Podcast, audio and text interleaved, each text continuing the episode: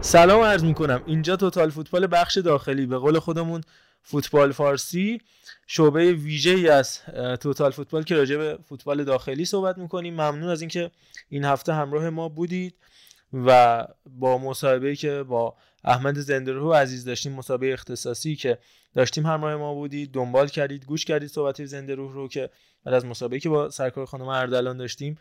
دومین اپیزود از توتال تریبون بود. تو بخش داخلی‌ها دیگه ما زیاد دسترسی نداریم، خارجی مثلا با کیمپن به مصاحبه کنیم، ولی اینجا احمد زندروح و نیلوفر اردلان تا حالا داشتیم. آقا پرحرفی نکنم، عرفان عزیز هم کنار ما هست. این اپیزود دوتایی میریم جلو دیگه، خلاص میریم جلو. آقا عرفان چاکرم، ارادت در خدمتتون هستیم. خیلی خوشحالیم که میتونیم ضبط کنیم، صدای ما رو بشنوید، صدای شما رو هم بشنویم و ببینیم نظراتتون. خیلی خب، ما 3-4 تا محور اصلی داریم. بازی ایران امارات، بازی ایران و کره، و مسئله‌ای که پیرامون تیم اسکوچیچ هست، دو دستگی که وجود داره. خیلی‌ها میگن مسئله تیم ملی بیشتر به ستاره‌هاش برمیگرده، اگر که ستاره‌هاش خوب باشن، سردار آزمون، تارمین، جهانبخش تیم خوبه، و اگر نه تاکتیک خاصی نداره که می‌خوایم راجع به این صحبت بکنیم. مثلا اولین باری بود که تیم اسکوچیچ عقب می‌افتاد و چقدر نمایش خوبی داشت بعد از گل، به نظر من البته. و حالا راجع به این مسئله صحبت می‌کنیم و راجع به سرمایه‌دارهای فوتبال ایران و عاقبتی که بر اونها گذشته، از فرهاد حمیداوی و حمید هدایتی و بابک زنجانی و الی آخر. راجع به اونها حرف خواهیم زد، و البته مسئله وی ای آر و مسئله تماشاگران بازی ایران و کره. اگر وقت بشه راجع به تیم فولاد هم کوتاه من صحبت میکنم با آقای گرشاسبی و عبدالله ویسی، و علیرضا هم بخش خودش رو برای ما جداگونه ارسال کرده که صحبت علیرضا رو هم میشنویم، چون یه مقدار از لحاظ زمانی داشت مشکل بود، به صورت وایس برای ما صحبتش راجع به فولاد فرستاده. اول بریم راجع به تیم ملی صحبت بکنیم. تو بخش تیم ملی البته علیرضا به ما پیامش داده. با عرفان بریم راجع به تیم ملی صحبت بکنیم با این مقدمه که 2 بازی 4 امتیاز توی این مرحله، در مجموع 10 امتیاز، اختلاف 2 امتیازی نسبت به کره و البته اختلاف 5 امتیازی. یعنی ما دوم بشیم مشکلی نداره، ما در واقع 5 امتیاز اختلاف داریم تا عدم صعود به جام جهانی، و اگر 2 بازی بعدیمون رو ببریم که هر دو خارج از خونه خواهد بود با سوریه و لبنان، به احتمال بسیار بسیار زیاد ما صعودمون به جام جهانی قطعی خواهد شد، چون دیگه تیم دوم صعود میکنه دیگه، ما خط قرمزمون تیم سومه، و از اون ور هم میدونیم که آلمان و دانمارک هم همین هفته گذشته به جام جهانی رسیدن. من با یه سوال شروع میکنم عرفان، به نظر تو اولا این فرضیه درسته که تیم اسکوچیچ بر پایه توانایی‌های فردی پیش میره یا نه، و اینکه واکنش تیم ایران در مقابل تیم کره بعد از عقب افتادن چطور بود؟ به نظر من امیدوار کننده بود، ولی تیم ایران یه تیم فوق العاده است برای اینکه برسه به جام جهانی به راحتی، ولی در این حال یه چیز شبیه تیم برانکو، در این حال یه تیم فوق العاده است برای اینکه مستعد اینه که به راحتی تو مرحله گروهی جام جهانی حذف بشه. خب دقیقاً همینطوری که گفتی. به چه دلیل هم اینجوری تیم ملی ایران؟ برای اینکه یک قدرت فردی بازیکنان و حالا استراکچر تیمیه برای بحث تیم‌های ملی دارم میگم الان. یک هم شخصیت تیم‌هاست که در بستر زمان شکل میگیره، یا یک کار استراتژیکی که برخی کشورها انجام میدن برای نتیجه گرفتن در آینده دور، نه مثلا یه پروژه 1 سال 2 ساله رو شما بتونی به سرانجام برسونی و نتیجه بگیری. خب ما کره ژاپن رو داریم، از آسیا بخوایم مثال بزنیم ملموس‌تره که جام جهانی 2002 خیلی از چندین سال قبل شروع کردن سرمایه گذاری کردن رو تا بتونن در اون سال حتی شده، یعنی ولو شده به خرید داورها برای کره جنوبی و یا کار ساختاری کردن و آوردن بازیکنان خارجی برزیلی در تیم ملی، کاری که ژاپن انجام داد، بالاخره بتونن به اون نتیجه برسن. و اینکه ژاپن کلا اومد خودش رو تثبیت کرد از همون اوایل یا اواخر دهه 90 و اوایل 2000 که خب قهرمانی‌های آسیا رو آورد پیدا کرد و دیگه الان راحت میره جام جهانی، که امسال هم مثلا مشکوک شده بودیم، نگران بودیم که به خاطر باخته به اردن و این داستانا شاید نیاد، اومد قوی‌ترین تیم گروه یعنی استرالیا رو برد. یعنی شخصیت رو داره. من هنوز باورم نمیشد قبل از این بردش که ژاپن نیاد به جام جهانی. بنابراین ایران خب اون شخصیت رو نداره که بخوایم بهش بگیم که برای جام جهانی، خود جام جهانی برنامه داره، ولی داره شخصیت صعود به جام جهانی رو پیدا میکنه انصافا، به خصوص با این شکل کوالیفیکیشنی که الان آسیا داره. انصافا این گروهی هم که ما افتادیم انصافا به لحاظ قرعه خوبی بوده و همونجوری که محمد رضا گفتش بازی تیم‌های دیگه برای ما مهمن، غیر از اینکه ما طبیعتاً باید همه رو ببریم که بخوایم صعود بکنیم. مساوی امارات و عراق خیلی ما رو تو حاشیه امن قرار داد که بازی دست ما و کره باشه در کل. و این الان از بحث صعود که خب باز جزء توضیح واضحات. اما اینکه چرا ایران اون شخصیت رو پیدا نمی‌کنه و نمیتونیم بگیم که یک نسل خوبی که الان حالا داریم از نظر پتانسیل بازیکنی که باز کشورمون میگم خوش استعداده و این رو میتونه داشته باشه که حتما تیم ملی مچی رو با هم دیگه داشته باشن. الان به لطف لژیونرها خب این قضیه بهتر شده. چرا ما به اون حالت نمیرسیم که بتونیم مدعی باشیم برای اینکه بگیم آقا صعود کنیم به جام جهانی و صعود کنیم از گروه؟ به خاطر اینکه میگم برنامه بلند مدت نداریم. یه سرمربی که مثل ایویچ بیاد کار بکنه، یه زیرساختی رو بسازه، یک تاکتیکی رو در تیم ملی سیستم 4 دفاعه رو جا بندازه رو نمیتونیم بهش اعتماد بکنیم. سر یه بازی دوستانه که میایم به روم مثلا 7 تا میخوریم. این خیلی باز عجیبه. یعنی این مایندست تو ذهن ما ایرانیان نیست متاسفانه.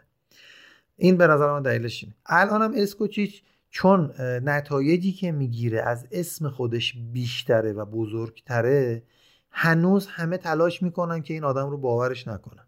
یعنی خود ما هم که با هم دیگه صحبت میکنیم همش منتظریم این بلغزه. یعنی گل که از سون خوردش شاید منتظر بودیم که خب این بازی رو ببازه و واقعا بعید نیستش که اسکوچیچ با 1 یا 2 بازی باخت سریع بندازنش بیرون، چون دیوار کوتاه‌تر از اون نیست، چون به اندازه کیروش پرمدعا و بزرگ نیست. ولی بنده به شخصه به عنوان یه سرمربی در حدی که هست، در حد پولی که میگیره، هزینه که برای کشور داره، به نظرم مربی خوبیه.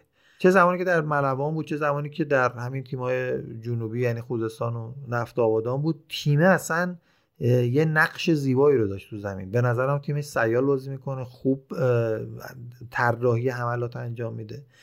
اما اینکه توی تیم ملی میگم چون اسمش کوچیک‌تر از اسم الان تیم ملی ماست و این لژیونرایی که همیشه صحبتشو کردیم مهار کردنشون برای سرمربی بسیار میتونه محل نقطه اثر مهمی باشه. اینجاست که ما الان مهم منتظریم اسکوچیچ نتیجه نگیره بندازنش بیرون، یا اینکه من واقعا این قضیه رو محتمل میدونم که این آدم با همین قوت ادامه بده، به قول تو 2 تا بازی بعدی رو ببره و یک نتیجه خیره کننده 14 بازی بدون باخت که 13 تاش میشه برد اگر 2 تا بعدی رو ببره، بره جام جهانی. من پاس احساس میکنم که اینو برش میدارم و یه مربی دیگه میارن، یعنی یا مربی نامی میارن برای جام جهانی که بگن آقا ما دیگه تمام تلاشمون کردیم از گروه صعود کنیم. این بحثا رو بذاریم کنار، بحثای کلانه حالا فدراسیونی و پیش بینیایی که ما میکنیم. در مورد تاکتیک تیم من بخوام صحبت بکنم، نکته‌ای که هستش که میگن روی قوای تکنیکی و توان فنی نفراتش سرمایه‌گذاری کرده، این خودش تاکتیکه، این اصلا ایرادی نداره. ما در تورنمنت‌ها اساس کار خیلی از تیم‌های بزرگ اصلا همینه. یعنی تیم ملی آرژانتین طی 2 تا جام جهانی گذشته بر همین مبنا اصلا اومده جلو. حالا کاری نداری موفق بود یا نبود، تو یکیش به فینال رسید، آیه سابعه اومد گفت من سعی میکنم دفاع رو یه جوری جمعش بکنم که تیم گل نخوره، کار رو دیماریا، آگوئرو، لیونل مسی بزرگ در میارن، بالاخره که در آوردن تا فینال هم رفتن. اونجا یه آقای پالازیوی اومد مثلا گل خالی رو نزد یا هیگواین شد مورد غضب تمام آرژانتینیا. ولی تیم ملی ایران که از این قائل مستثنا نیست، از آرژانتین گنده تر که نیستیم که، خب چرا ما این کارو نکنیم؟ وقتی این لژیونرها رو داریم، آقای اسکوچیچ اومده کار گلزنی رو واگذار کرده به اون ترکیب جلوی ما که سردار آزمون، تارمی، حالا قلی زاده و عرضم به خدمتون که جهانبخش واگذار کرده. ولی کار دفاع رو اومده خیلی به نظرم سیستماتیک تر با کمکی که به خصوص از کریم باقری و شناختی که اون از قالب پرسپولیسی تیم داره گرفته، به نظرم این کار رو داره پیاده میکنه. بازی که ما با امارات کردیم تقریبا میتونم بگم 4 دفاعه بازی کردیم با امارات و خب صادق معرمی بود، نور افکن هم بود، اینا دفاع چپ و راستای یه طوری میشه گفت کلاسیکی ما بودن در مقابل سیستم 4-3-3 که امارات داشتش. ولی خب سیستمی که امارات داره خیلی مبتنی بر یکی دو تا بازیکن حالا مبخوته و مجید حسنی که هافک وسطشون بازی میکنه. اگر اینا رو از دور خارج میکردی علنا امارات کبریت بی خطر بود که همین هم ما دیدیم و همین کار رو عراق با امارات نکرد و ضربه‌اش هم دید، با اینکه کامبک زده بود گل خورد. ولی خب ما در سیستم دفاعمون انقدر خوبیم که بتونیم تیم حریف رو کنترل کنیم، از کار بندازیم. حالا در زمینه حمله روی توامندی فردی تارمی و آزمون و عرضم به خدمتتون جهانبخش و اینو حساب می‌کنیم. چرا نکنیم؟ اصلا سوال اینه که چرا نکنیم. امارات رو اگر ازش عبور بکنیم، بازی کره به نظر من خیلی بازی تاکتیکی تری بود، به این دلیل که ما برای اولین بار پس از مدت‌ها گل عقب افتادیم و من خودم برام جذاب بود که ببینم واکنش تیم ملی به این مسئله در مقابل تیم با کلاس کره که بالاخره بازیکن‌های معتبری هم داره چیه. نیمه اول ما کاملا توپ رو داده بودیم به نظر من به کره، دل به یکی دو تا ضد حمله‌ای بسته بودیم که مطمئن بودیم گیرمون میاد و البته اینکه کره هم به ما حالا گل نزنه یا ما بتونیم مساوی بریم تو رختکن رو بیایم برای نیمه دوم. ولی خب این اتفاق افتاد، از همون لحظه استفاده کرد سون، سیستم 4-3-3 که وینگ بازی میکرد سون ولی به داخل میبرید میومد داخل. در مورد وینگرها که صحبت کردیم با سهیل اینا اشاره کردیم که یکی از دلایلی که بازیکنان رو وینگ میذارن اینه که بتونن از فضای بیشتری استفاده کنن، اون فلنکا رو استفاده کنن، بتونن به داخل بزنن، چه با توپ چه بدون توپ. خب ما اصلا میدینیم توپ به این شماره 6 به کره بیوم هانگ و اون یکی وو یونگ جونگ که بک یعنی هافبک راستشون میشه میرسید، بدون اینکه بخوام خیلی مکس بکنن و چش بسته توپا رو قطری میدادن برای سون. حالا یا توپ بلند میدادن یا در اون میدادن که اکثرشو بازیکنای ما قطع کردن. ولی این یه دونه که رسید، من اصلا از 25 متری گفتم گل زد که 2 گام رفت و کرد تو گل.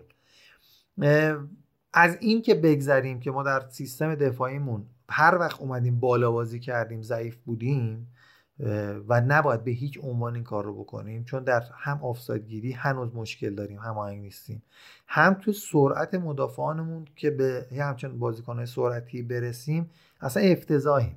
یعنی از قدیم من یادم ما مدافعان سرعتی هیچ وقت نداشتیم. به همین دلیل نباید خودمون رو درگیر کنیم با مهاجمان دونده و سرعتی تیم حریف که دوچار مشکل میشیم. اما این اتفاق افتاد نیمه دوم. خب ما 3-4-3 تقریبا داشتیم بازی میکردیم. من انتقادی که داشتم این بازی به اسکوچیچ این بودش که چرا داره این سبک بازی میکنه. هدف اصلیش این بودش که در حقیقت با 5 دفاع بازی بکنه، یعنی در دفاع ما میشدیم 5-4-1، یعنی شجاع وسط بود، کنانی کنارش، صادق معرمی که واقعا نمیتونه در دفاع وسط نقشه به نظرم مثبتی داشته باشه کنار شجاع بودش، قلی زاده میومد عقب‌تر به عنوان پیستون راست، وحید امیری میومد به عنوان پیستون چپ که حالا خیلی از جاها نوشته بودن که از وحید امیری به عنوان دفاع چپ استفاده کرده که مثلا جلوی سون رو بگیره یا اون یکی وینگر تیم کره رو، که این غلط بود به نظر من. یعنی واقعا نقش دفاع چپ رو نداشت، تو دفاع می اومدن کنار دفاع رو پر کنن 5 دفاعه بشیم. ولی اینکه مثلا بخواد مهار بازیکن باشه، مثلا یارگیری منتومنی باشه، تو ذهن اسکوچیچ نبود که به نظرم درست بودش. خب حالا بعد اتفاقی که افتاد چی بود؟ چون قلی زاده رو گذاشتی در جایی که عادت نداره بازی بکنه، خیلی با توپ ور میرفت، توپو می آورد، میخواست بیاد تو میانه ها کار بکنه، خودش شوت بزنه، که تیم از ریتمی که باید میداشت افتاده بود. به نظر من قلی زاده جاش جزو همون ستای جلوه ولی این ستا رو، ستای فیکسمون که جهانبخش، تارمی، سردار آزمون هستن و همه فکر میکنم کارشناسا و افکار عمومی هم روش متفق القولن، رو باید حفظ بکنه به نظر من. و سردار آزمون هم باید نوک بازی بده، تارمی رو بذاره وینگر. و وقتی که حالا دید یه خورده اینا از اون سرحال بودنشون افتادن، حالا بیاد اینا رو تعویض بکنه با قلی زاده و خود وحید امیری. به نظر من وحید امیری رو هم نباید بهش فیکس بازی بده، به جاش به کی باید بازی بده؟ به سامان قدوس. سامان قدوس رو بیاد بذاره پشت این سه نفر و احمد نور و سعید عزت‌الدین رو بذاره در دبل پیوت پشت سامان قدوس. خب حالا من چرا این حرفو میزنم و الان این همه تراکتوری دارم پشت سرم صحبت میکنم؟ میخوام برسم به این قضیه. ما اگر میخوایم سه دفاعه بازی بکنیم باید تمریناتش رو انجام داده باشیم. این تیم توی سیستم سه دفاعه، این ترکیب نفرات به نظر من تا حالا کار نکردن. کنعزادگان، اگه اشتباه میکنم عرضا بگو، کنعزادگان و خلیل زاده تو پرسپولیس همیشه 4 دفاعه بازی کردن، یعنی تو سیستم 4 دفاعه بوده که کار کردن. صادق معرمی که کلن باز تو 4 دفاعه دفاع کنار بوده. اگر بیای 3 دفاعه بکنی به نظر من یه شوکیه که احتمالا زمان برای تمرین کردنش هم نداشتی و از توش سوتی در میاد. پس اگر قرار 4 دفاعه بازی بکنی به همون سبکی که داشتی باید 4 نفرتو بچینی، بعد حالا 3 نفر جلو میگن دبل پیوت احمد نوراللهی سعید عزت‌اللهی چیز بدی نیست. عزت‌اللهی بازی با عراقمون به نظرم خیلی لخت بود، یه مقدار شکم داشت. این بازی به شدت خوب بود، بازی با کره سرحال بود، تاثیرگذار بود. جلوی اینا بیا سامان قدوسی رو بذاری که خودش هم انگلیس داره بازی میکنه، بدن به بدن شده با سون، میدونه که اون سیستم سرعتی کره چقدر شبیه سیستمی که حالا داره توی پریمیر لیگ بازی میشه و پاس‌های تو عمق قطری با سرعت بالا داده میشه. اینا رو میفهمه، حفظ توپ رو میفهمه. بعد حالا سه نفر جلوت که همشون توی اروپا دارن بازی میکنن و کارتو میخوان در بیارن. حالا اینکه اسکوچیچ روی تکنیک این افراد حساب میکنه کار درستیه. به چه دلیل؟ اصلا ساختار حملات تیم هایی که ضد حمله میزنن بر مبنای 4 نفر یا در بهترین حالت میشه 5 نفر برنامه ریزی میشه و تو به بیشتر از این هم نیازی نداری. چرا؟ چون وقتی داری ضد حمله میزنی تیم حریف رو خط نیمه یا حالا توی 1/3 میانی زمین خودش نهایتا 3 نفر رو داره. وقتی که داره به تو حمله میکنه فشار میاره، تو بیشتر از 3 نفر 4 نفر نیاز نداری. حتی با 4 نفر به برتری عددی میتونی برسی اگر ضد حمله سریع بتونی بزنی. خب این چیزیه که ما میبینیم این آدم اسکوچیچ و تیم ملی ایران تکرار کرده. در بازی با عراق ما این کارو کردیم، در بازی با سوریه کردیم، در بازی با امارات کردیم. خب این دیگه نمیتونیم بهش بگیم اتفاق، نمیتونیم بهش بگیم اشتباه. و در بازی با کره هم ازش استفاده کردیم، 1-2 تا موقعیت خیلی خوب به دست آوردیم که خب منجر به گل نشد، ولی 1 موقعیت هم به دست آوردیم که منجر به گل شد. توپی که در اثر فاز دوم حمله بود که خودمون داشتیم، سردار آزمون دنبال کرد، حرفه‌ایگری کرد و جهانبخش هم کرد تو گل. بنابراین این ساختار کاملا به نظر من قابل دفاعه. تو زمان کمی که داری میتونی به اینها اعتبار بدی و از کار ترکیبی این 4 نفر استفاده بکنی. اما میگم 4 نفری که من تو ذهنم دارم، یعنی نفر 4مش میشه سامان قدوس، دقیقاً میبینیم که میلنگه. اون پاس ما قبل آخر رو یکی غیر از جهانبخش، تارمی و آزمون باید به این 3 نفر برسونه. میدونی چی میگم عرضا؟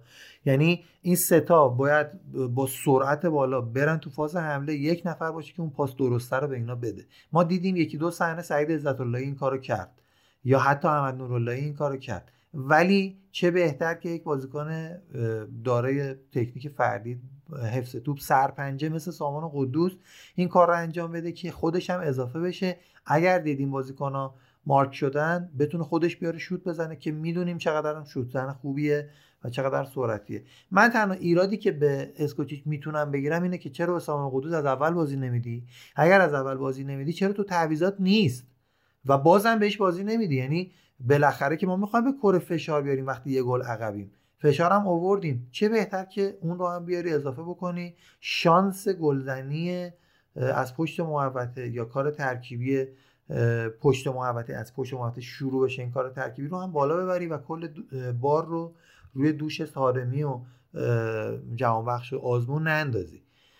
من به نظرم این تنها انتقادی که میشه بهش وارد کرد. تا الان خوب بوده، گفتیم سرمربی مکلفه به نتیجه گرفتن، به خصوص در تورنمنت‌ها و بازی‌های ملی. وقتی داره نتیجه میگیره من نمیفهم. یه سایت تیت زده بود کفران نعمت نمیدونم اسکوچیچ، یه سایت دیگه یه چیز دیگه نوشته بودم ندیدن ترابی و سامان قدوس. خب آخه نمیشه که نبینه این بازیکن‌ها رو، یعنی همه ما میدونیم اون نمیدونه. از یه طرف دیگه آوردن این همه نیروی تهاجمی به بازی خودش یه ریسکه. ما را اگه سیستم دفاعی بندازه تو میای بالاخره باخت میدی به تیمی که بازی 6 امتیازی با اون. یعنی ما با کره به نظر من مساوی کردیم، به مراتب نتیجه خیلی سیفتریه تا اینکه می‌خواستیم به بیماوا حمله بکنیم. به این بهانه که ما میزبانیم باید ببریم، از امکانات میزبانی هم که بهره نبردیم، تماشاچی نرفتش، در حالی که میتونست بره و واقعا کمک بکنه و بتونه کره رو ببریم. خب پس مساوی میشه بهترین نتیجه. به نظر من کامبک حساب میشه. من خودم در تیم ایران نمیدیدم بتونیم فشار بیاریم و با فشار آوردن به گل برسیم و این کارو کردیم. از کره هم انتظار نداشتم که عقب بشینه و بخواد از یه گلش نگهداری بکنه. کما اینکه دیدیم بعد از گل مساوی چند تا حمله کردن و واقعا ما جفت شده بودیم که کره گل برتری رو بزنه، که صحنه آخرش هم دقیقه 93 بود که شانس آوردیم. اون توپ برگشته میدونی کدوم میگم من رضا، که سون حمله کرد برگشت، این بازیکنشون که اسمشون نمیدونم گل نکرد. اگه توپ زیر پای سون بود سون میکرد تو گل، چون توپو با ارتفاع میزد، زمینی نمیزد که بگیره بیرانوند.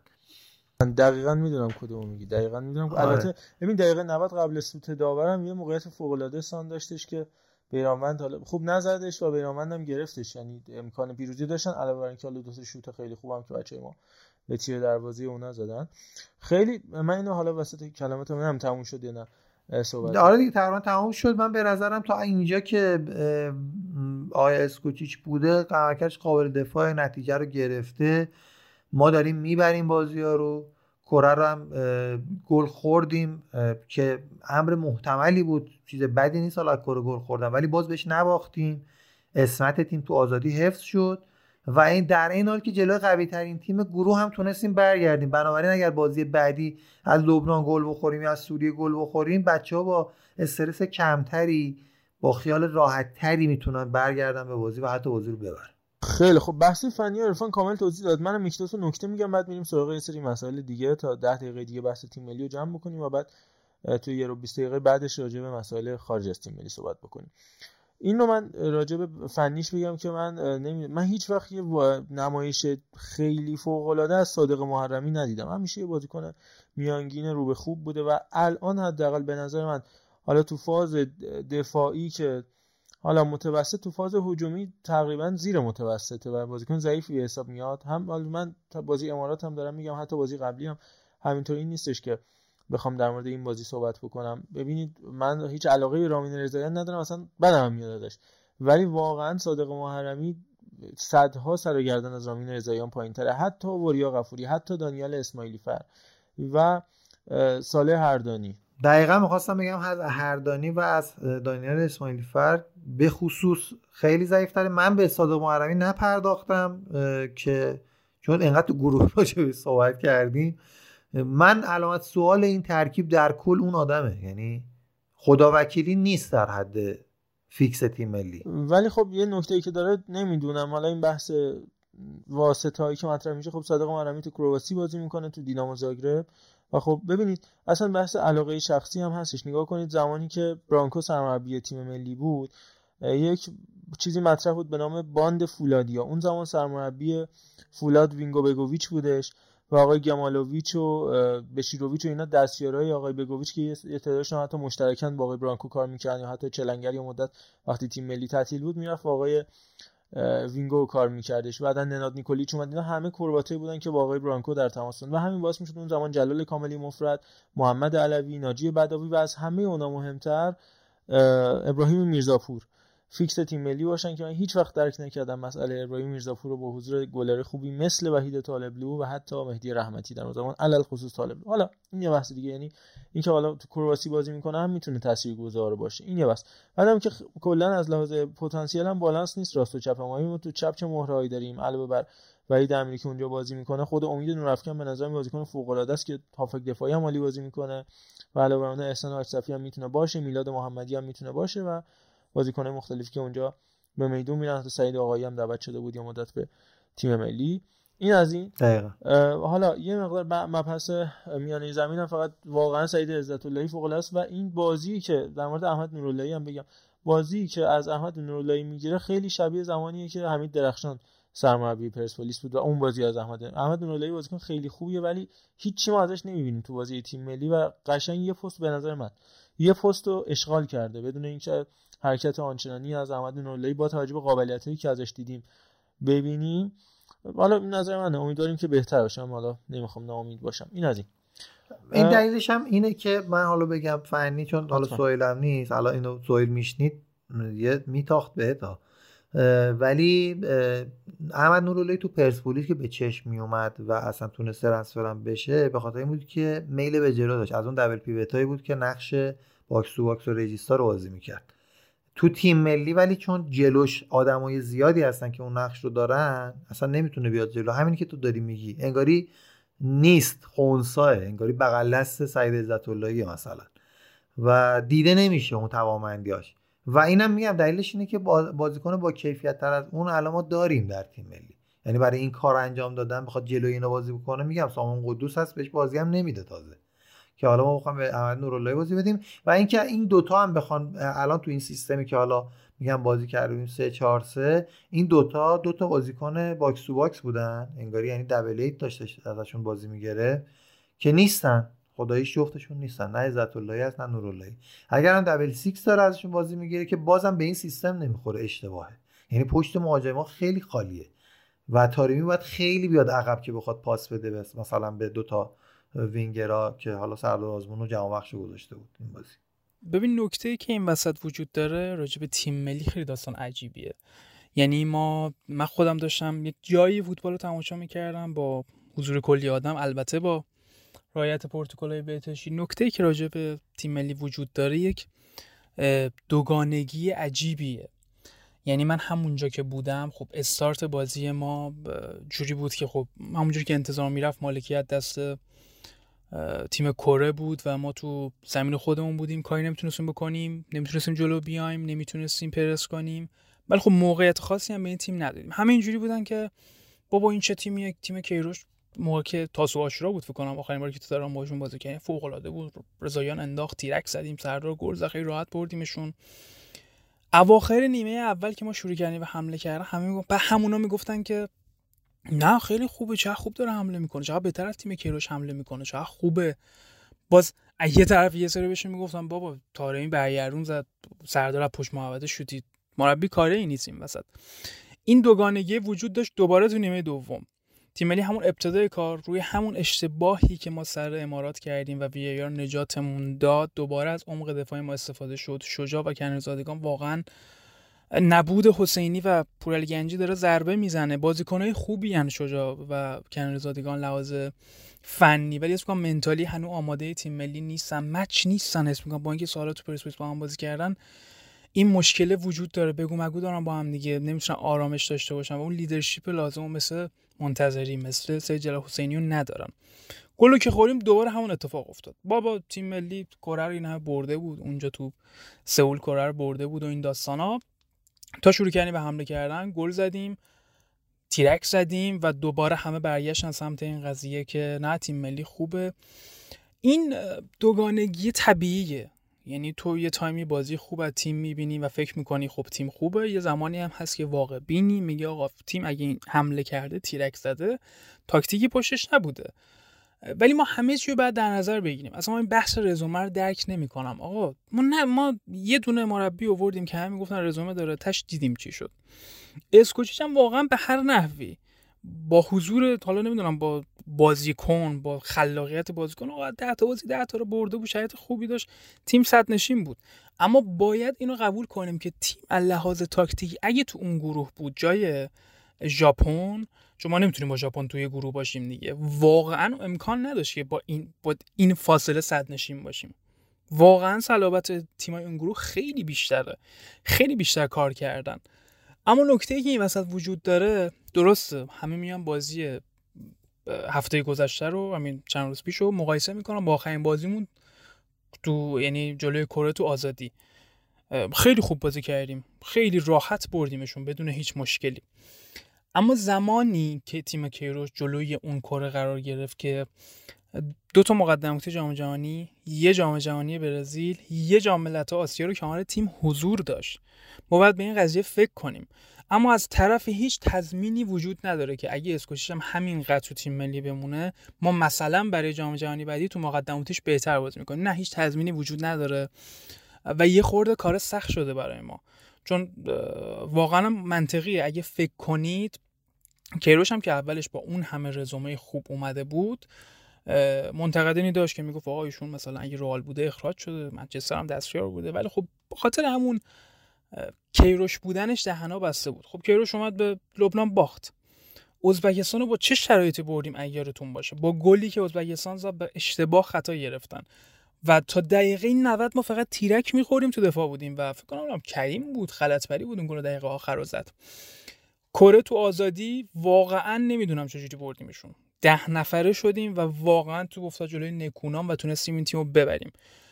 دوباره کره‌ای که اونجا بازی کردیم رحمان احمدی نجاتمون داد و روی سوتی تونستیم گل بزنیم. اما دقیقاً فرق این دوتا تیم همینجاست که تیم کیروش هم هجومی بازی نمی‌کرد، جلوی تیم‌های بزرگ مثل عمان و یمن بازی نمی‌کرد. اما نکته‌ای که این وسط وجود داشت این که همون گلی که ما تو کره گوچی زد برامون، پلن داشتیم واسه اشتباه حریف. گلی که تو مقدماتی دوم برای روسیه به قطر زدیم رو اشتباه لکمته بود فکر کنم. باز ما پلن داشتیم رو اشتباه حریف. دفاع کره به راحتی سوتی میداد و ما هیچ پلنی نداشتیم واسه استفادهش. ما هیچ برنامه‌ای نداشتیم برای اینکه رو ضد حملات بتونیم کاری انجام بدیم. بازیکنامون کند بودن. تیم کیروش با همه اون دفاعی بازی کردن، دفاع منطقی فوق‌العاده‌ای داشت. پرس بازیکن‌ها شدید بود از جلوی زمین. ما این پرس رو از سردار و طارمی نمی‌دیدیم. کار سخت میشد، فاصله بین خطوط زیاد بود، همه این نقدا وجود داره. اما بازم همون بعد دفاعی که میگن تیم کیروش قوی بود، تیم کیروش سید جلال حسینی رو ابتدای کار داشت، امیرحسین صادقی تو اوج داشت، پیمان منتظری فوق‌العاده باهوش رو داشت، تو جام جهانی بعدی پورالگنجی حسینی فوق‌العاده که روی اشتباه و عجیب غریبی اومد تو زمین، عملکرد عالی، چشمی تعویض میومد، عملکرد عالی، پولادیو داشت توی جام جهانی برزیل. اینا خیلی متفاوتن سطحشون از شجاع و کنعزادگان. واقعا البته من یه چیز بگم، واقعا شجاع از همه این بازیکن‌ها دفاعی که نام بردم توانایی فنی بیشتری داره.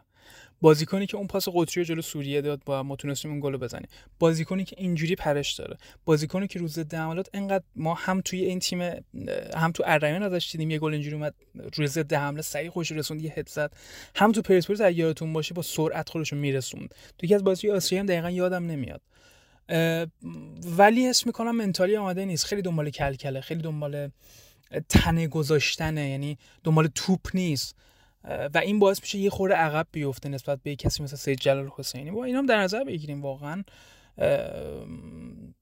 ابزاری که لحاظ دفاعی کیروش خیلی سرتره بودن. یعنی واقعا سید جلال حسینی رو نمیتونی، سید جلال تو اوج نمیتونی مقایسه کنی با دفاع حال حاضرمون. پیمان منتظری اصلا نمیشه مقایسه کنی با دفاع حال حاضرمون، خیلی خوب بودن. مجید حسنی ابتدای کارش که تو استقلال بود قبل اینکه لژیونر بشه واقعا عالی بود این بازیکن.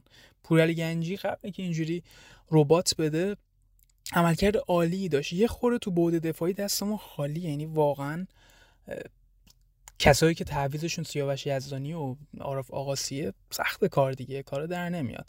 ولی توی اصلا دوران عجیبی قرار گرفتیم این وسط که نمیدونیم آقا تیم و حقم داریم. اگه الان این تیم توی جام جهانی روسیه بود جلو پرتغال اسپانیا دوام نمی آورد. واقعیتی اینجوری مالکیت بدی به اسپانیا و پرتغال و مراکش، نتونی پرس کنی، نتونی روز دملا برنامه داشته باشی، ولت نمیکنن اونا.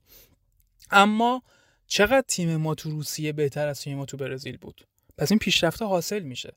اما این نکته هست، نکات منفی دیگه ای هم هست که مثلا بازیکنی تو دوران کیروش مثل سامان قدوس استوری نمیذاش اینجوری بعد تعویض نشدن. یه خورده اون راجع به پوچتینو صحبت می‌کنه، گفت یارو باس، واقعا باس بود، هنوزم که هنوز یه پست میذاره مثلا میره مصر، همه بهش تبریک میگن و سردار باشی، طارمی باشی، هر کی باشی، من کیروشم، تو نمیتونی جلوی من وایسی. میتونستیم رو جمع کنه، ما قبلا اینا رو شنیده بودیم، حتی بعد صعود از مرحله اول میدونستیم که سردار و طارمی اینا مخالف این مربیان که تو فوتبال برتر آقای میساقی گفتش آقا ما به گوشمون رسیده که شما دیگه مربی تیم ملی نیستی. حالا آقای عزیز خادم نمیخواست قرارداد غیر ریالی ببنده، نمیخواست، نمیدونم، میخواست صلابتشو نشون بده، به حال مربی رو به درست نگه داشت. اما در نهایت اینو میخوام بگم که واقعا نمیدونیم چیکار کنیم، چون قطعا صعود میکنه به جام جهانی، قطعا شکی توش نیست، با نتایجی که بقیه گرفتن، نتایجی که ما گرفتیم خیلی عجیبه اگه صعود نکنیم. ولی بازم که صعود بکنیم، واقعیتی که هست اینه که دل قرص نیست، ولی خداییش هم مثلا افتادیم تو این گروه تو جام جهانی روسیه، کی فکرشو میکرد همچین عملکردی داشته باشیم؟ بازم فکر میکردیم چهارم میشیم دیگه.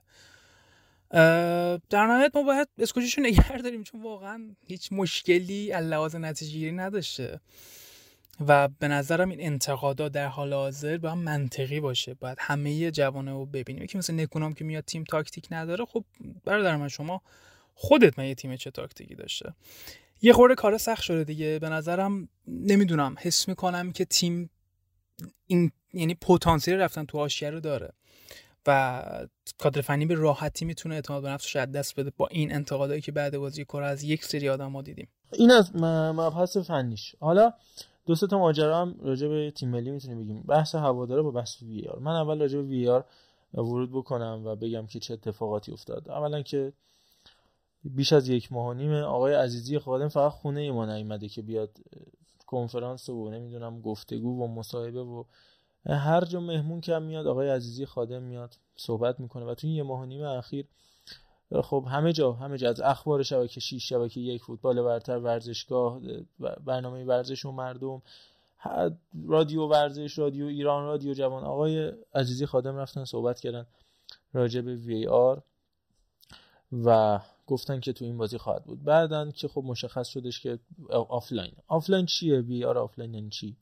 وی آر آفلاین یعنی همون وی آر منتها به صورت تستی هست و هیچ وقت وی آر آفلاین نمیتونه در بازی دخالت بکنه. آفلاین به معنی این هستش که در بازی هیچ نقشی نداره، این هستش که یاد بگیری چیزی که به اشتباه توضیح داده شده در جامعه و در به قصد، یعنی به قصد به اشتباه توضیح داده شده در جامعه ورزشی ما، که آقا وی آر آفلاین مثلا مانیتور شاید کنار زمین نداشته باشه و مستقیما به داور بگن آقا اینجوری شده اونجوری شده، یا مثلا یک دو تا تکنولوژیاشو مثل گل لاین تکنولوژی مثلا نداشته. نه اصلا هیچ کدوم اینا نیست. طبق تعریف فیفا وی آر آفلاین حق دخالت در مسابقه رو نداره. این یه بحث دوم این که اومد مطرح شد آقا این شرکتی که اومده وی آر رو ما ازش اجاره کردیم یک شرکت بلژیکی هست و به خاطر تحریم هایی که فیفا داشته و یوفا داشته و کشور ما هست فلان اینا نمیتونه با شرکت اصلی که فیفا قرارداد داره مثل و ایفتی قرارداد داره مثل هاک‌آی که یه شرکت کره‌ای خودش کار بکنه. اولا که این شرکتی که ایران باهاش قرارداد امضا کرد برای اینکه بیاره، به خاطر اینکه خیلی کار فورس بود و فیفا تصمیم گرفته بودش که حتما باید بیاره باشه، وگرنه میزبانی از ایران گرفته میشه، که من فکر میکنم با این روندی که حالا بحث تماشاگران مطرح میکنیم چه اتفاقاتی افتاد که این بازی نه تماشاگر داشت نه وی آر، برگشتیم دوباره به سال 81 دوباره میزبانی از ایران گرفته بشه. این یه بس چون ما عرضه تامین اینها رو به صورت ساده نداشتیم. مسئله دوم به خاطر اینکه ماجرا فورس بود ترک تشریفات شد، یعنی نه مناقصه‌ای برگزار شد نه مراسمی نه هیچی، گفتن آقا ترک تشریفات کنید، وام هم گرفتن، آقا بودجه فراهم شد. در نهایت از 15 شرکتی که فیفا اونها رو قبول داره یه شرکت هنگ کنگی، یه شرکت روسی و یه شرکت آلمانی قبول کردن که بیان با ایران کار بکنن. شرکت آلمانی که اول گفت تجهیزات ما رو آمریکا میده که قضیه کنسل شد. شرکت روسی و شرکت هنگ کنگی موندن. روسی همه کارش انجام شده بود، پسرعموی آقای عزیزی خادم رفت قرار گذاشتش با نماینده اون شرکت و در نهایت قرار شد اوکی بشه، یهویی زدن زیر میز، اصلا نه پاکتش باز شد که چه عددی پیشنهاد میشه نه اینا، و آخر هم گفتن که این با چه حقی این مذاکره انجام شده و در نهایت شرکت هنگ کنگی انتخاب شد. ولی ما تو صحبت‌های مسئولین فدراسیون آقای کامانیفر و حتی آقای سجادی اینا دیدیم که اصلا اسم هنگ کنگ نبود، اسم بلژیک بود. اصلا این شرکت بلژیکی نیست، این شرکت هنگ کنگیه و تنها چیزی که از بلژیک بهش رسیده یک تکنسین بلژیکیه و یک تکنسین یونانی که اینا اومده بودن ایران برای اینکه این دستگاه رو راه اندازی بکنن. با تشکر از آقای مهدی حجبری که این اطلاعات خوب رو در اختیار مخاطبین قرار داده و وبسایت خوبشون طرفداری که این مسئله رو اول از همه افشا کرد تا حدش رسیدم که حالا خودم تحقیقاتی که انجام دادم. ببینید این تنها نکته مشترکش به یک تکنسین بلژیکی و یک تکنسین یونانی بود و البته اون نرم افزاری که روش کار می‌کنه این نرم افزار بلژیکیه. بله نرم افزار بلژیکیه ولی این شرکت اصلا هنگ کنگیه، بلژیکی نیست. بعدم 48,000 یورو ایران هزینه کرده برای 4 بازی که قراره این وی آر رو و تجهیزاتش رو اجاره بکنه. این 48,000 یورو اولا 50% از اون عددی که باید گرونتره و علاوه بر اون اضافه میشه ایاب و ذهاب، هتل و رفت و آمد و تمام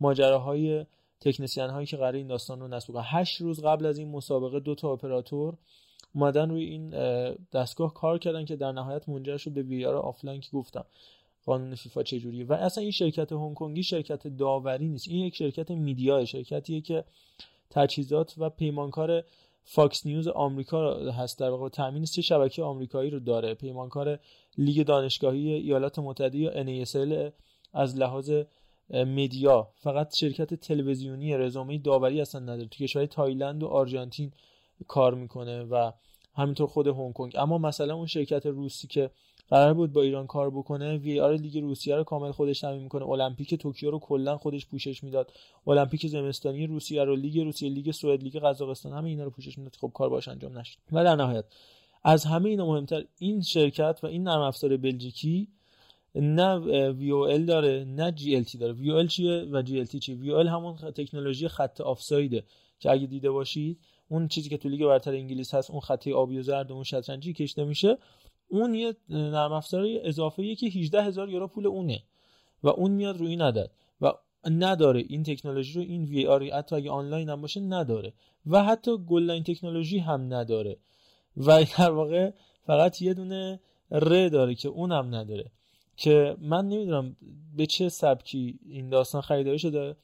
و در نهایت هم اینو بگم یه ردی که حالا نمیدونم نمیخوام اسم مطرح کنم ولی رد کسی که شریک تجاری آقای مهرعلی تو جام جهانی فوتسال هم تو لیتوانی همراه آقای عزیزی خادم بودن، صحبت اسمش اطراف این ماجرا و این قرارداد شنیده میشه که حالا من چون خب قطعی نیست نمیتونم ازش اسم ببرم و همین دیگه. خیلی ممنون رضا، من خودم این سری نکاتشو واقعا نمیدونستم ولی در کل سوالم این هستش که کلا این تکنولوژی و ستاپ کردنش توی یک ورزشگاه چقدر هزینه‌اش برای همیشه، یعنی بخوایم دائمی داشته باشیمش چقدر هزینه‌اش که نخوایم اجاره کنیم برای 4 تا. این چیزی که اون اوایل مطرح میشد بالغ بر 800,000 یوروه که بخواد در کل مستقر بشه تو هر ورزشگاه. یعنی شما فرض کنید اگه بخواد تو لیگ ایران، من حالا باز آقای زندرو هم سوال کردم تو مصاحبه، اگر بخوایم مثلا تو لیگ 21 این تکنولوژی داشته باشیم ما حدود 10 تا ورزشگاه داریم دیگه، حالا این سری ورزشگاه مشترکن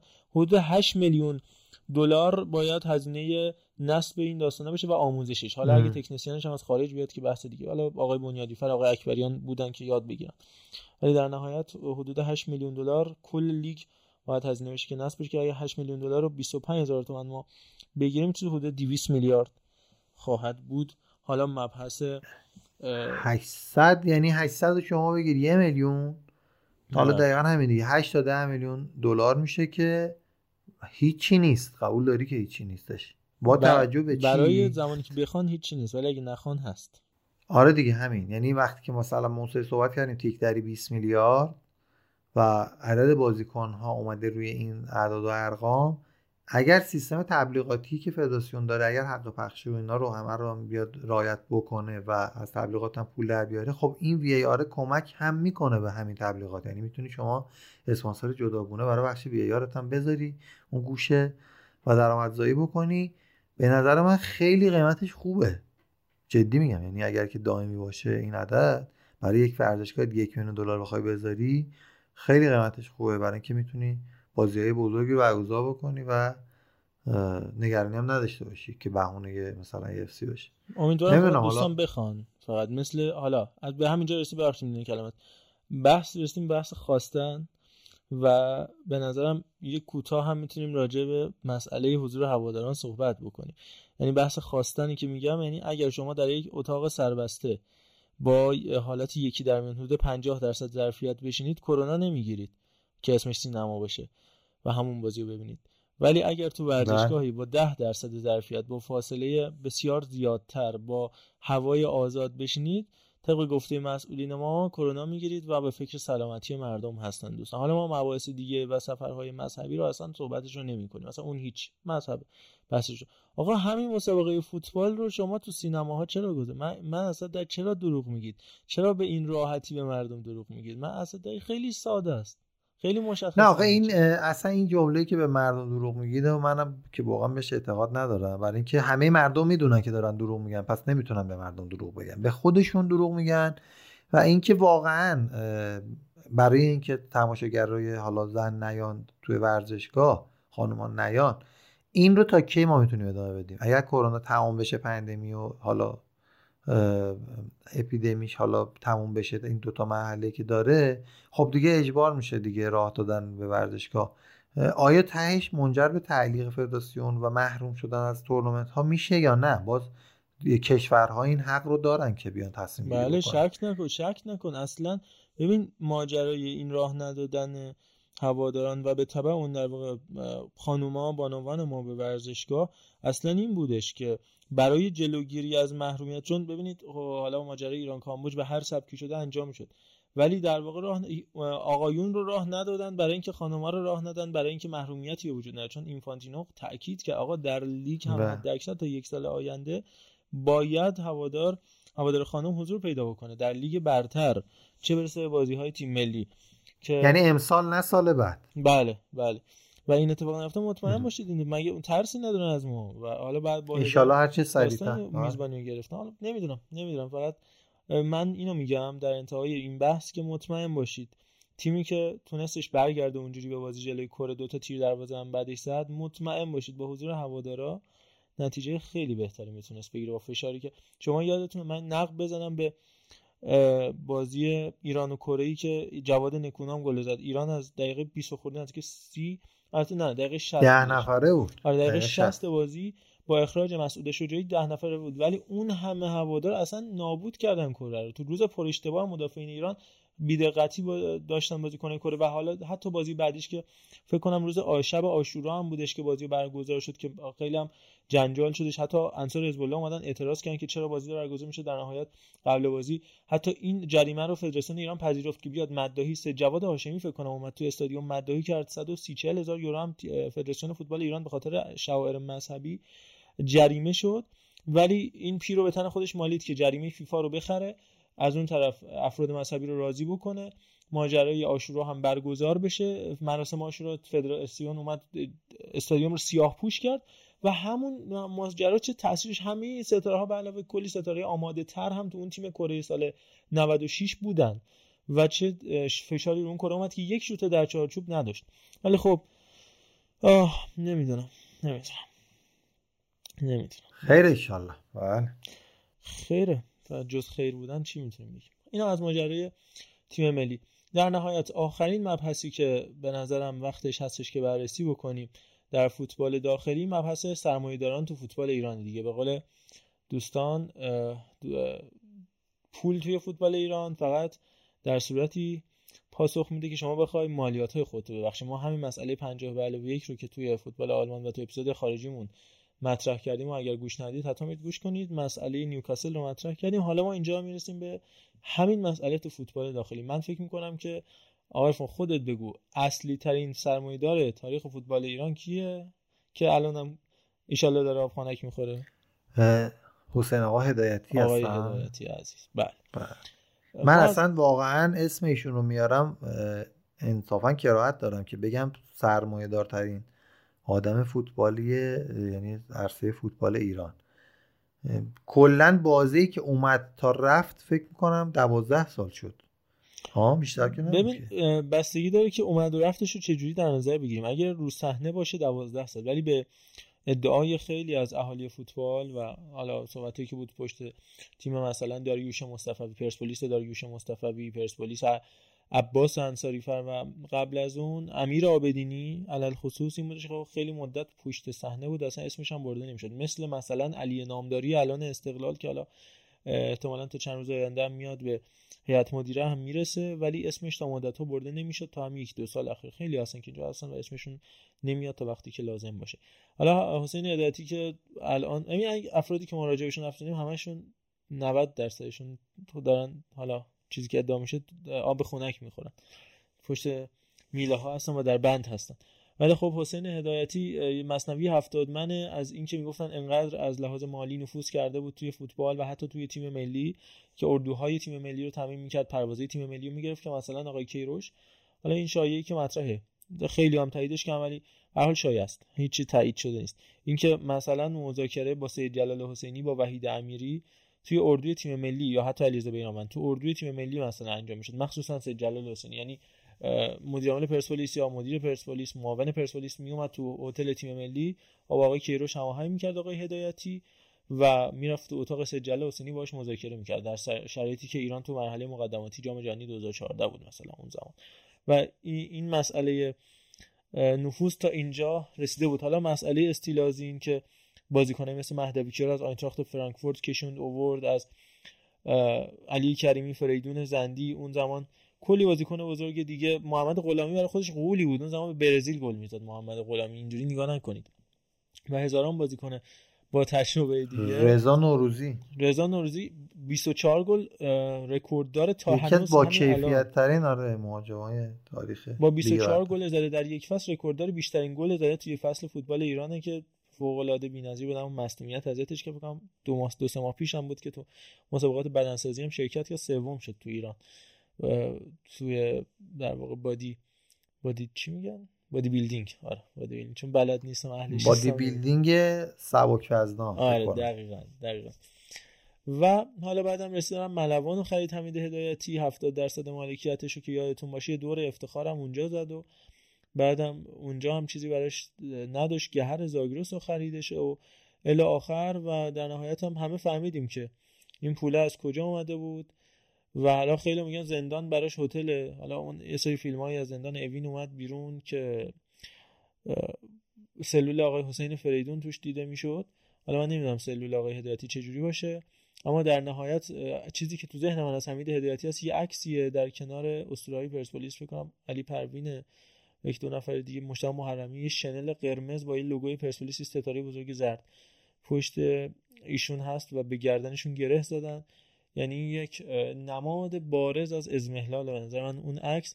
یه عکس دیگه هست دوره وسط وایساده، ستاره های اون روزای پرسپولیس، فرشاد احمدزاده، حسین ماهینی، سید جلال حسینی، احمد نوراللهی، محسن مسلمان، همه رفتن خونه ایشون در شرایطی که قرار بود اون روز جلسه هیئت مدیره پرسپولیس برگزار بشه و خیلی ناراحت بود از اینکه چرا آقای هدایتی تو هیئت مدیره پرسپولیس نیست.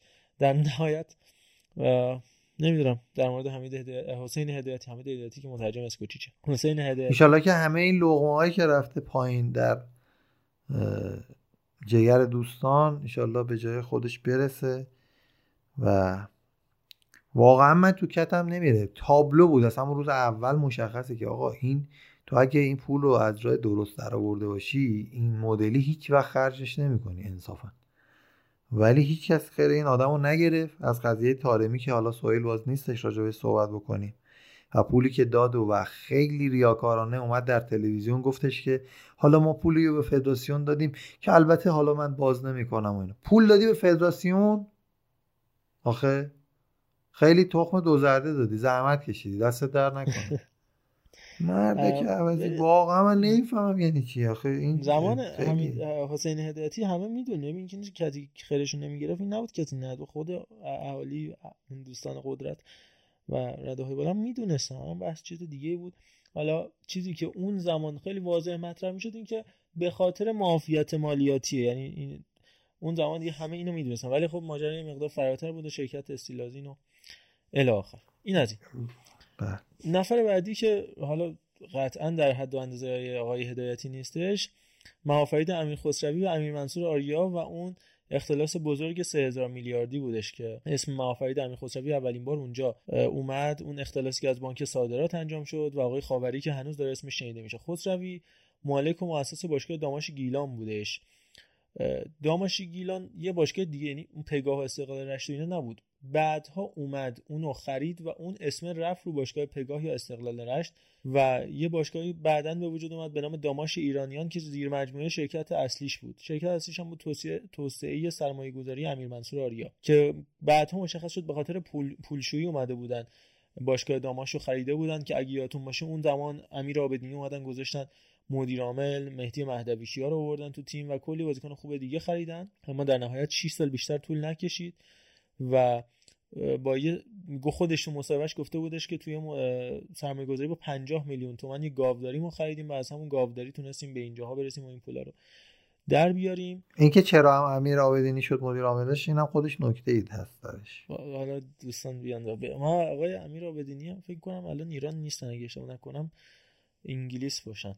همچنان انگلیسه؟ فکر میکنم تا آخر تا 3-4 ماه پیش که میدونستم 6 سالی بودش که انگلیس بودن و با برنامه رختکن شبکه من و تو هم اون روزای آخری که بود یه مسابقه اختصاصی انجام داده بودن. حالا انشالله که پاینده باشن. ضمن اینکه آخرم که دادگاهی براش برگزار شد آقای آریا و تو 15 جلسه حکم اعدام ابلاغ شد و ایشون طبق ادعایی که شد اعدام شدن. نفر بعدی جواد ایزدیه که اگه خاطرتون باشه فوتبال مشهد همیشه مشکل مالکیتی داشته. هر تیم مشهدی، حالا ابو مسلم بوده، شهر خودرو، همین الان شهر خودرو اصلا دیگه هیچ کاری نداره، همین الان شهر خودرو اسمش چیه من نمیدونم، یه اپیزود قبلی هم گفتم.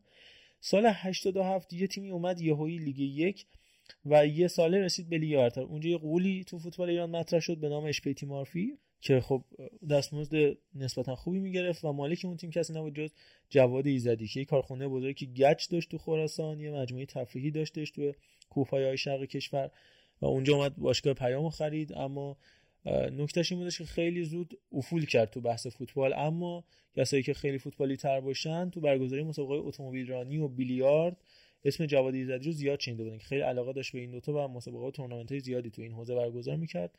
اما چند سال پیش بودش که تقریبا 5 سال پیش بودش که خبر بازداشتش اومد، تفهیم اتهام شد، از حیث زمینخواری رفت زندان وکیل آباد مشهد. نه 3 ساله که الان زندانه، داره حبس میکشه و چیزی که میگن طبق ادعای وبسایت طرفداری که با یکی از مدیرای فوتبالی مشهد که سرپرست اسبق سیاه جامگانم باشه که چون نمیشه اسپورت میدونم بحث داخلی خارجی بود اسم میبردم، هم اتاقه که اون زمان خیلی مصاحبه میکردن اگه خاطرتون باشه در حوزه تیم سیاه جامگان پدر و پسری و الی آخر. میرسیم به آقای شهاب، این یه دونه میان برنامه بریم. آقای شهاب جهانیان کلا عمرش به 3 ماه نکشید، بعد میریم سراغ بابک زنجانی. شهاب جهانیان اومد باشگاه نفت تهران رو خرید اون زمان که اگه یادتون باشه آقای فریاد شیران بعد از اینکه این باشگاه خریده شد اسمش شد نفت طلاییه، اومد لباس نفت تهران رو آتیش زد که گفتش آقای این باشگاه باشگاه نفت تهران نیست و باشگاه جهانیانه، اسمش اصلا نفت تهران نیستش.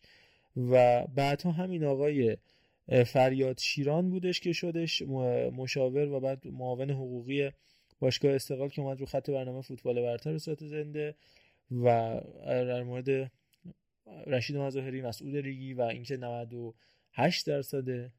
یا 90% 98% لیست آقای فرهاد مجیدی جذب شدن صحبت کرد و اون اتفاقای عجیب غریبی که افتاد. من به نظرم بریم صدای آقای فریاد شیران رو در مورد آقای جهانیان، تیم نفت و آتیش زدن لباس نفت تهران بشنویم، برگردیم دوباره با شما همراه بشیم. فرجان یکی از لباسای نفت طلاییه انداختی رو زمین، هدفتون چیه این کار؟ این نفت تهران نیست.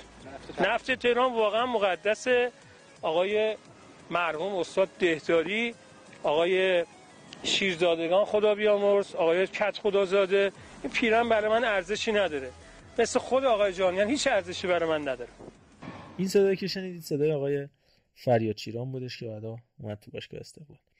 این از آقای جهانیان. آقای جهانیان یه دونه وایس خیلی معروف هم داره. عرفان جان میدونم میخوای صحبت کنی، اینا رو من ریفر بدم دوباره بیام. یه وایس یه ویدئوی معروفیه. اون زمان نفت تهران کلی بازیکن خوب داشت، یعنی سجاد شهباززاده، محسن بنگر، هاشم بکزاده، احمد آل‌نعمه، محمد قاضی، عیسی آل کثیر. اینا همشون میراد فرهانی بازیکنای نفت تهران بودن. میانه فصل بین دو نیم فصل که میاد این باشگاه میخره یه جلسه میذاره اینا رو دور خودش جمع میکنه، میگه ما میخوایم یه کاری کنیم سال بعد تیم نفت بره لالیگا بازی کنه. واقعا سرم رو من به کجا بکوبم، من نمیدونم سرم رو کجا بکوبم. و در نهایت هم اومد رو خط برنامه 90 گفت آقای فردوسی‌پور میخوام به شما بیام کادو بدم و نمیدونم ایدی بدم بتونه اینا، که عادلم گفت من از شما هیچ کادویی نمیپذیرم الی آخر. و 3-4 ماه هم که هنوز آقای بیرانوند و بنگر اینا دنبال طلباشونن از باشگاه نفت تهران و هیچ کسی از سرنوشت آقای جهانیان خبر نداره. یادت عرفان اون زمان نفت تهران که هاشم بکساده شده بود سرمربی و احمد آله نمی شده بود سرپرست؟ آره. و حالا این نکته که گفتی من یاد یه مربی داشت تیم دانشگاه امیرکبیر، همین فازو داشت، همش می اومد سر تمرین ما میگفت بچه‌ها داریم مکاتبه می‌کنیم که بریم با تیم یک از دانشگاه‌های اسپانیا مثلا بازی کنیم به صورت بین‌المللی. ما میگفتیم داداش چی میزنی تو واقعا، یعنی فاز چیه و چرا امیرکبیر رو ببرن با اون بازی بکنه، مثلا چون از نظر علمی شاید قوی باشه ببرن باش فوتبال بازی بکنه. اینم تو همون مایه‌ها بودش که نفت تهران رو ببریم لالیگای اسپانیا مثلا، اونجا الان منتظرن.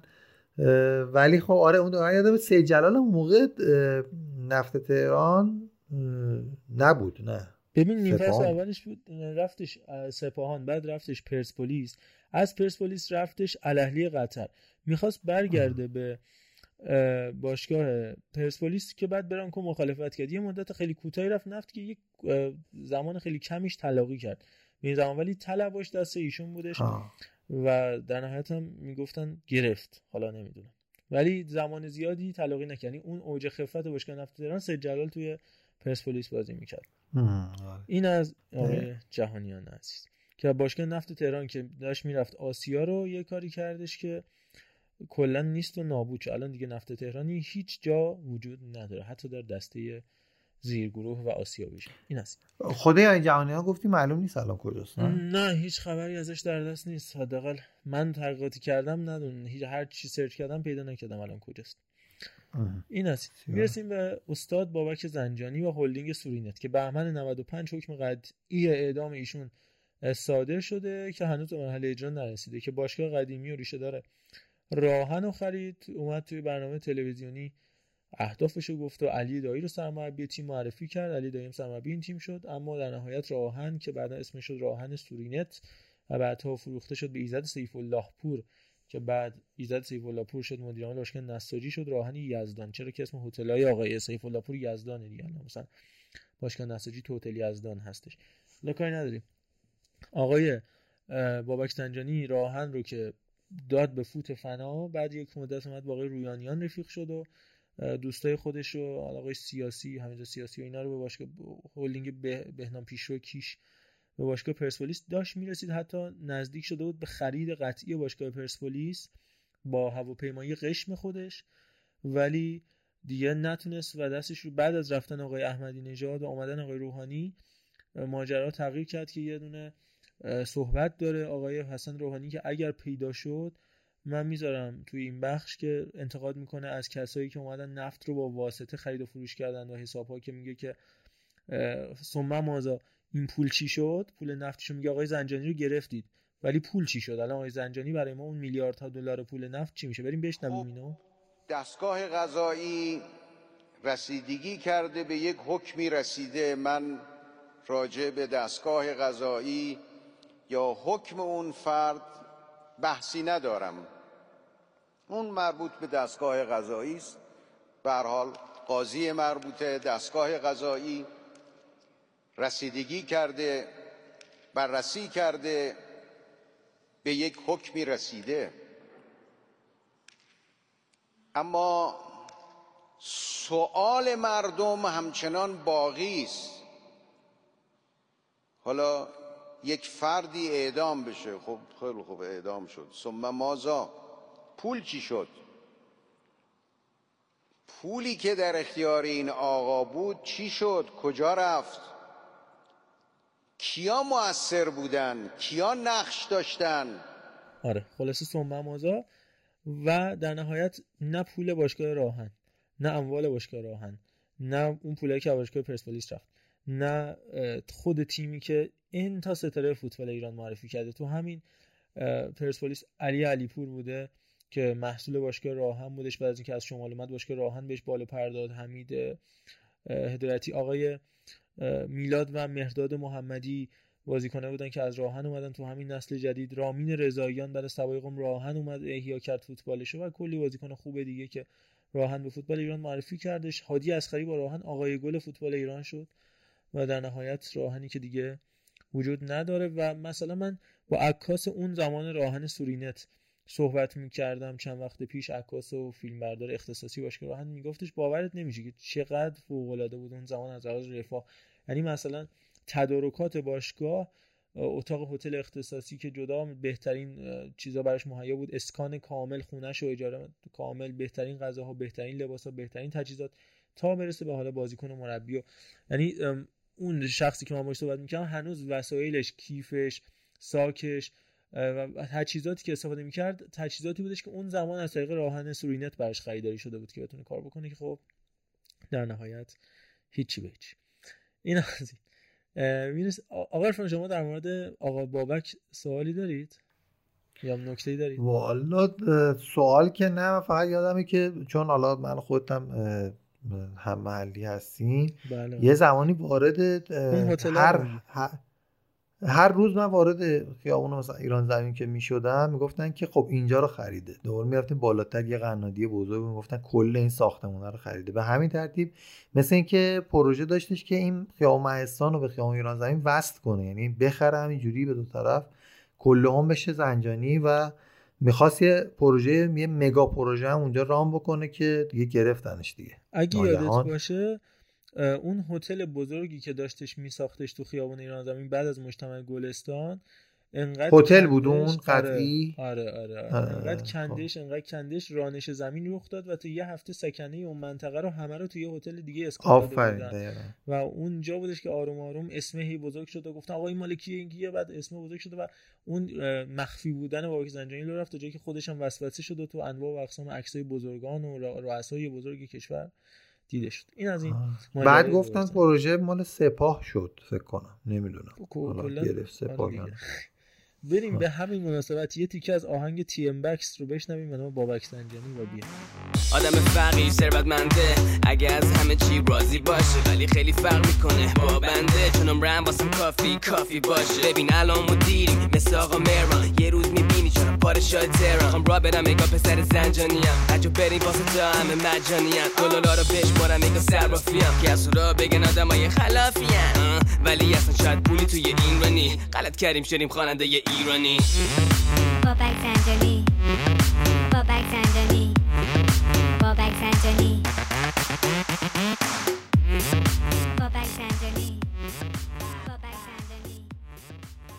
این هم هست. میرسیم به محسن پهلوان که دوباره برگردیم به مشهد. یعنی پیام ابو مسلم که قضیهش کنسل شد، با یه مجموعه یادتون باشه تلویزیون خیلی تبلیغ میکرد به نام شهر بزرگ پدیده و پر هتل، اصلا کلا یه شهرک خیلی بزرگی قرار بود ساخته بشه، پر انواع و اقسام پاساژ و هتل و پارکینگ و نمیدونم شهر بازی و همه چی به نام شهر پدیده. که اول محسن پهلوان اومد مثل رفسنجان رو خرید، حالا کسی زیاد نمیدونه، اما بعد دید با اون به جایی نرسه، تیم پدیده رو مهمانی یکی از 8 زیر مجموعه شرکتش اومد خریداری کرد که همون سال اول با اکبر میساقیان پدیده رو آورد به لیگ برتر. ولی ماجرا از اون قرار بودش که این پولا هیچ وقت به اون سهامداری که اومده بودن از شهر پدیده سهام خریده بودن نرسید، هیچی هم ساخته نشد و مال باخته شدن. مجموعه گردشگری پدیده خبر انحلالش اومد، خبر دستگیری محسن پهلوانزاده اومد و 90,000 صفحه پرونده آقای محسن پهلوان بود، 90,000 برگ صفحه پرونده شرکت پدیده بود و ایشون راهی زندان شد و تمام دارایی‌هاش هم رفت به دادستانی و واگذار شد. امتیازاتی که برای خراسان رضوی میگرفت همه ازش گرفته شد و طبق گفته خودش تا پایجان هزینه کرده بود. و توی جلسه دادگاهی که انجام شد، این اموال آقای پهلوانزاده در حد این بود که 10 سرمایه‌دار بزرگ ایران بود، اومد گفت آقا هر چی دارم رو از من بگیرید، من تا 2 سال دیگه دو برابر همین دارایی‌ها رو فقط با مغز و ذهن و توانایی خودم به دست میارم. با دسته خالی همین الان منو تو شهر رها کنید، 2 سال دیگه بیاد ببینید من چی دارم. و همچنان هم فکر کنم آقای پهلوانزاده زندان هست، ولی تیم اسمش پدیده میشه، هر موقع شهر خود رو ازش گرفته میشه. اون شهر بزرگ و باشکوه پدیده رو هم ما هیچ وقت ندیدیم تا جایی که آقای فرهاد حمیداوی اومد این باشگاه ورشکسته پدیده رو گرفت و شد شهر خود رو، که همچنان هم درگیرش هستیم. که اگه یادتون باشه همین پارسال بودش که به خاطر تحویل ندادن اون خودروها تو بهمن 99 زندان افتاد و با قید وثیقه چندین میلیاردی از زندان آزاد شد، که بعدها یهو توی انتخابات فدراسیون فوتبال دیده شدش آقای فرهاد حمیداوی، که همه گفتن آقا این مگه زندان نبود، چطوری اومد تو انتخابات فدراسیون رأی داد و الی آخر. اینا ماجراهای عجیب و غریب شرکت پدیده بود و شهر خودرویی که هنوز ادامه داره که پروندهش بازه. عرفان جان مرخصی گرفته، گفتم 2 دقیقه برام رأی بدم بیام. یه رأی آره. شما بعد میگه شما آجرلو رأی دادی، میگه آجرلو من به آقای عزیزی خادم رأی دادم، میگه آقا این عکسش هست این بازه و آجرلو رأی دادی. آره الی آخر. و نفرات آخری که به صورت کلی ازشون نام میبریم، معارضه زنوزی مطلق هست تو تراکتور، که این کسایی که هنوز فعالن، چون ما به هر حال سرنوشت کارشون رو نمیدونیم نمیتونیم زیاد راجعشون صحبت کنیم. که آقای زنوزی یه سوله‌دار بود تو تبریز، با اومدن آقای احمدی نژاد 23 تا شرکت رو به نام خودش و دوستاش کرد که باشگاه گسترش فولاد، بعدم تراکتور رو گرفت. رابطه خوبی که با دولت آقای احمدی نژاد داشت و هفته‌نامه سیاسی که منتشر می‌کرد برای اصولگرایان باعث شدش که پا بگیره. یا خودش اتومبیل شخصی آقای احمدی نژاد، اون ماشین پژو 504 بودش، آقای احمدی نژاد می‌خواست بفروشه. بله 2,500,000,000 آقای زنوزی اون ماشین رو خرید. بعد اول گفت خریدم، بعد توی خبر دیگه اومد تکذیب کرد، ولی میگن خریده، ما هم میگیم زده، شما بگید زده. و اون با خرید اون 2.5 گفتش دادم هزینه خیریه، اینجوری نزدیک شد با آقای احمدی نژاد. در نهایت رسید به باشگاه تراکتور که الان حتما پیروز بودش، که گفتن همه بدهیاشو تسویه کرده از کوین کنستانت و کوین فورچونه و میمبلا و دیگر دوستان. و حالا دوستان دیگری که الان مشغول به کارن، مهدی پرهام که مالک نساجی بود باز هم سر از زندان در آوردش، مالک قبلی هوادار که شریک رضایتی بود کارش به زندان کشیده شدش. و خود آقای عنایتی مانی باشگاه یه راجع به صحبت کردیم. مالک شیرین فراز هم همینطور زندان افتاد، اسمش من دقیقاً خاطرم نیستش. برادران شفیع زاده که سر ماجراهای مالی ممنوع الورود به ایران شدن، سر استقلال اهواز و استقلال اهواز هم به فنا رفت. اسماعیل خلیل زاده که تقریباً 4-5 ماه پیش تو باشگاه استقلال بود، ایشون هم افتاد به زندان با اون هتل کادوسی که داشتش و سرمایه‌گذاری که دوست نزدیک آقای سلطانی فر بود و ایشون بیشتر دنبال اسمونس بود، اجازهات لازم مالی مشکلی آنچنان نسبت به این دوستان ایجاد نمی‌کرد. و حالا فرهاد سنیفر مالک قبلی نساجی و رضا حدادیان که مالکی بسیار خوشنامیه، تو باشگاه نساجی علاقه‌مندن بهش مردم قائمشهر. قربانیان مالک بادران، عبدالله سفیانی خدا بیامرز مالک پورا، برادران مداح مالک بهمن و کسای زیادی که تو فوتبال ایران هزینه کردن. بازم از وبسایت طرفداری بابت اطلاعاتی که در اختیار من گذاشته بود و آقای حجبری تشکر می‌کنم. پرونده عجیبیه، به نظرم این جای بحث زیاد داره، اگه دوستان بخوام بیان کامنت بذارن عرفان جا نظرم جذاب میشه. دقیقاً. و اینکه الان با این سیستم مالیاتی جدیدی که ما خواهیم داشت، میگن حالا مالیات بر عواید سرمایه‌ای و فردی رو بعد ببینیم که چجوری این شرکت‌ها میان جلو.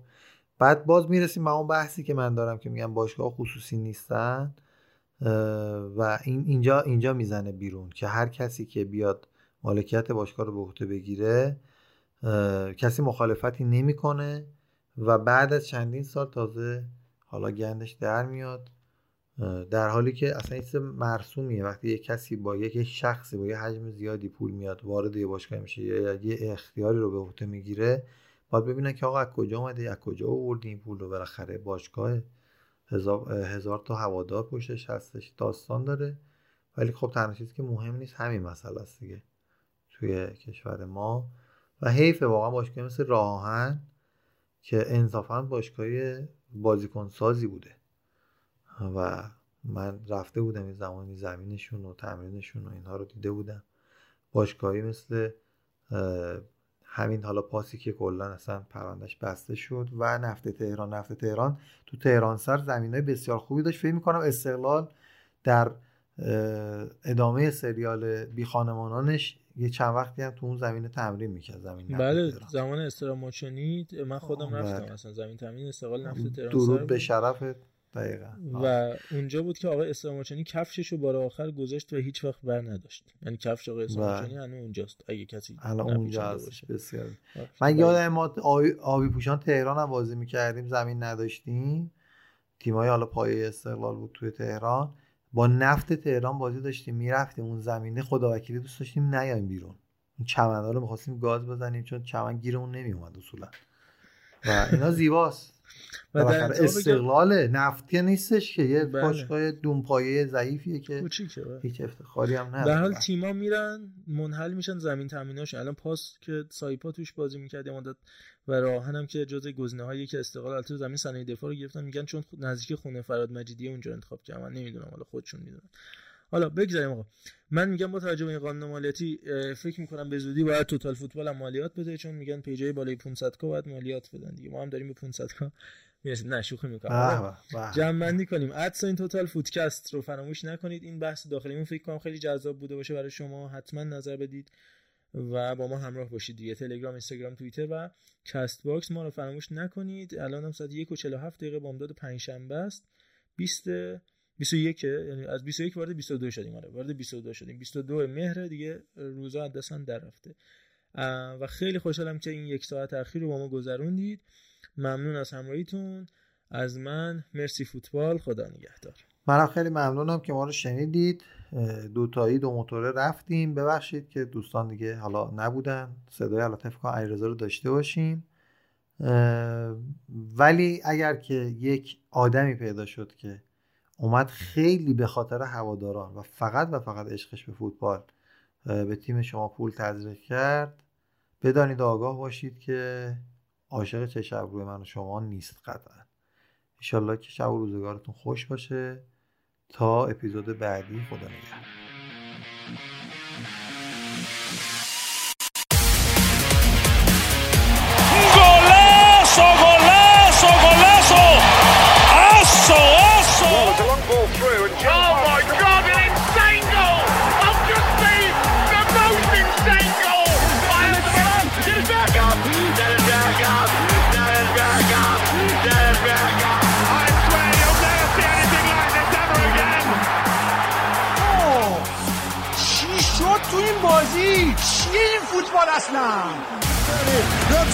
Your baba, your baba, your baba, your baba, your baba, your baba.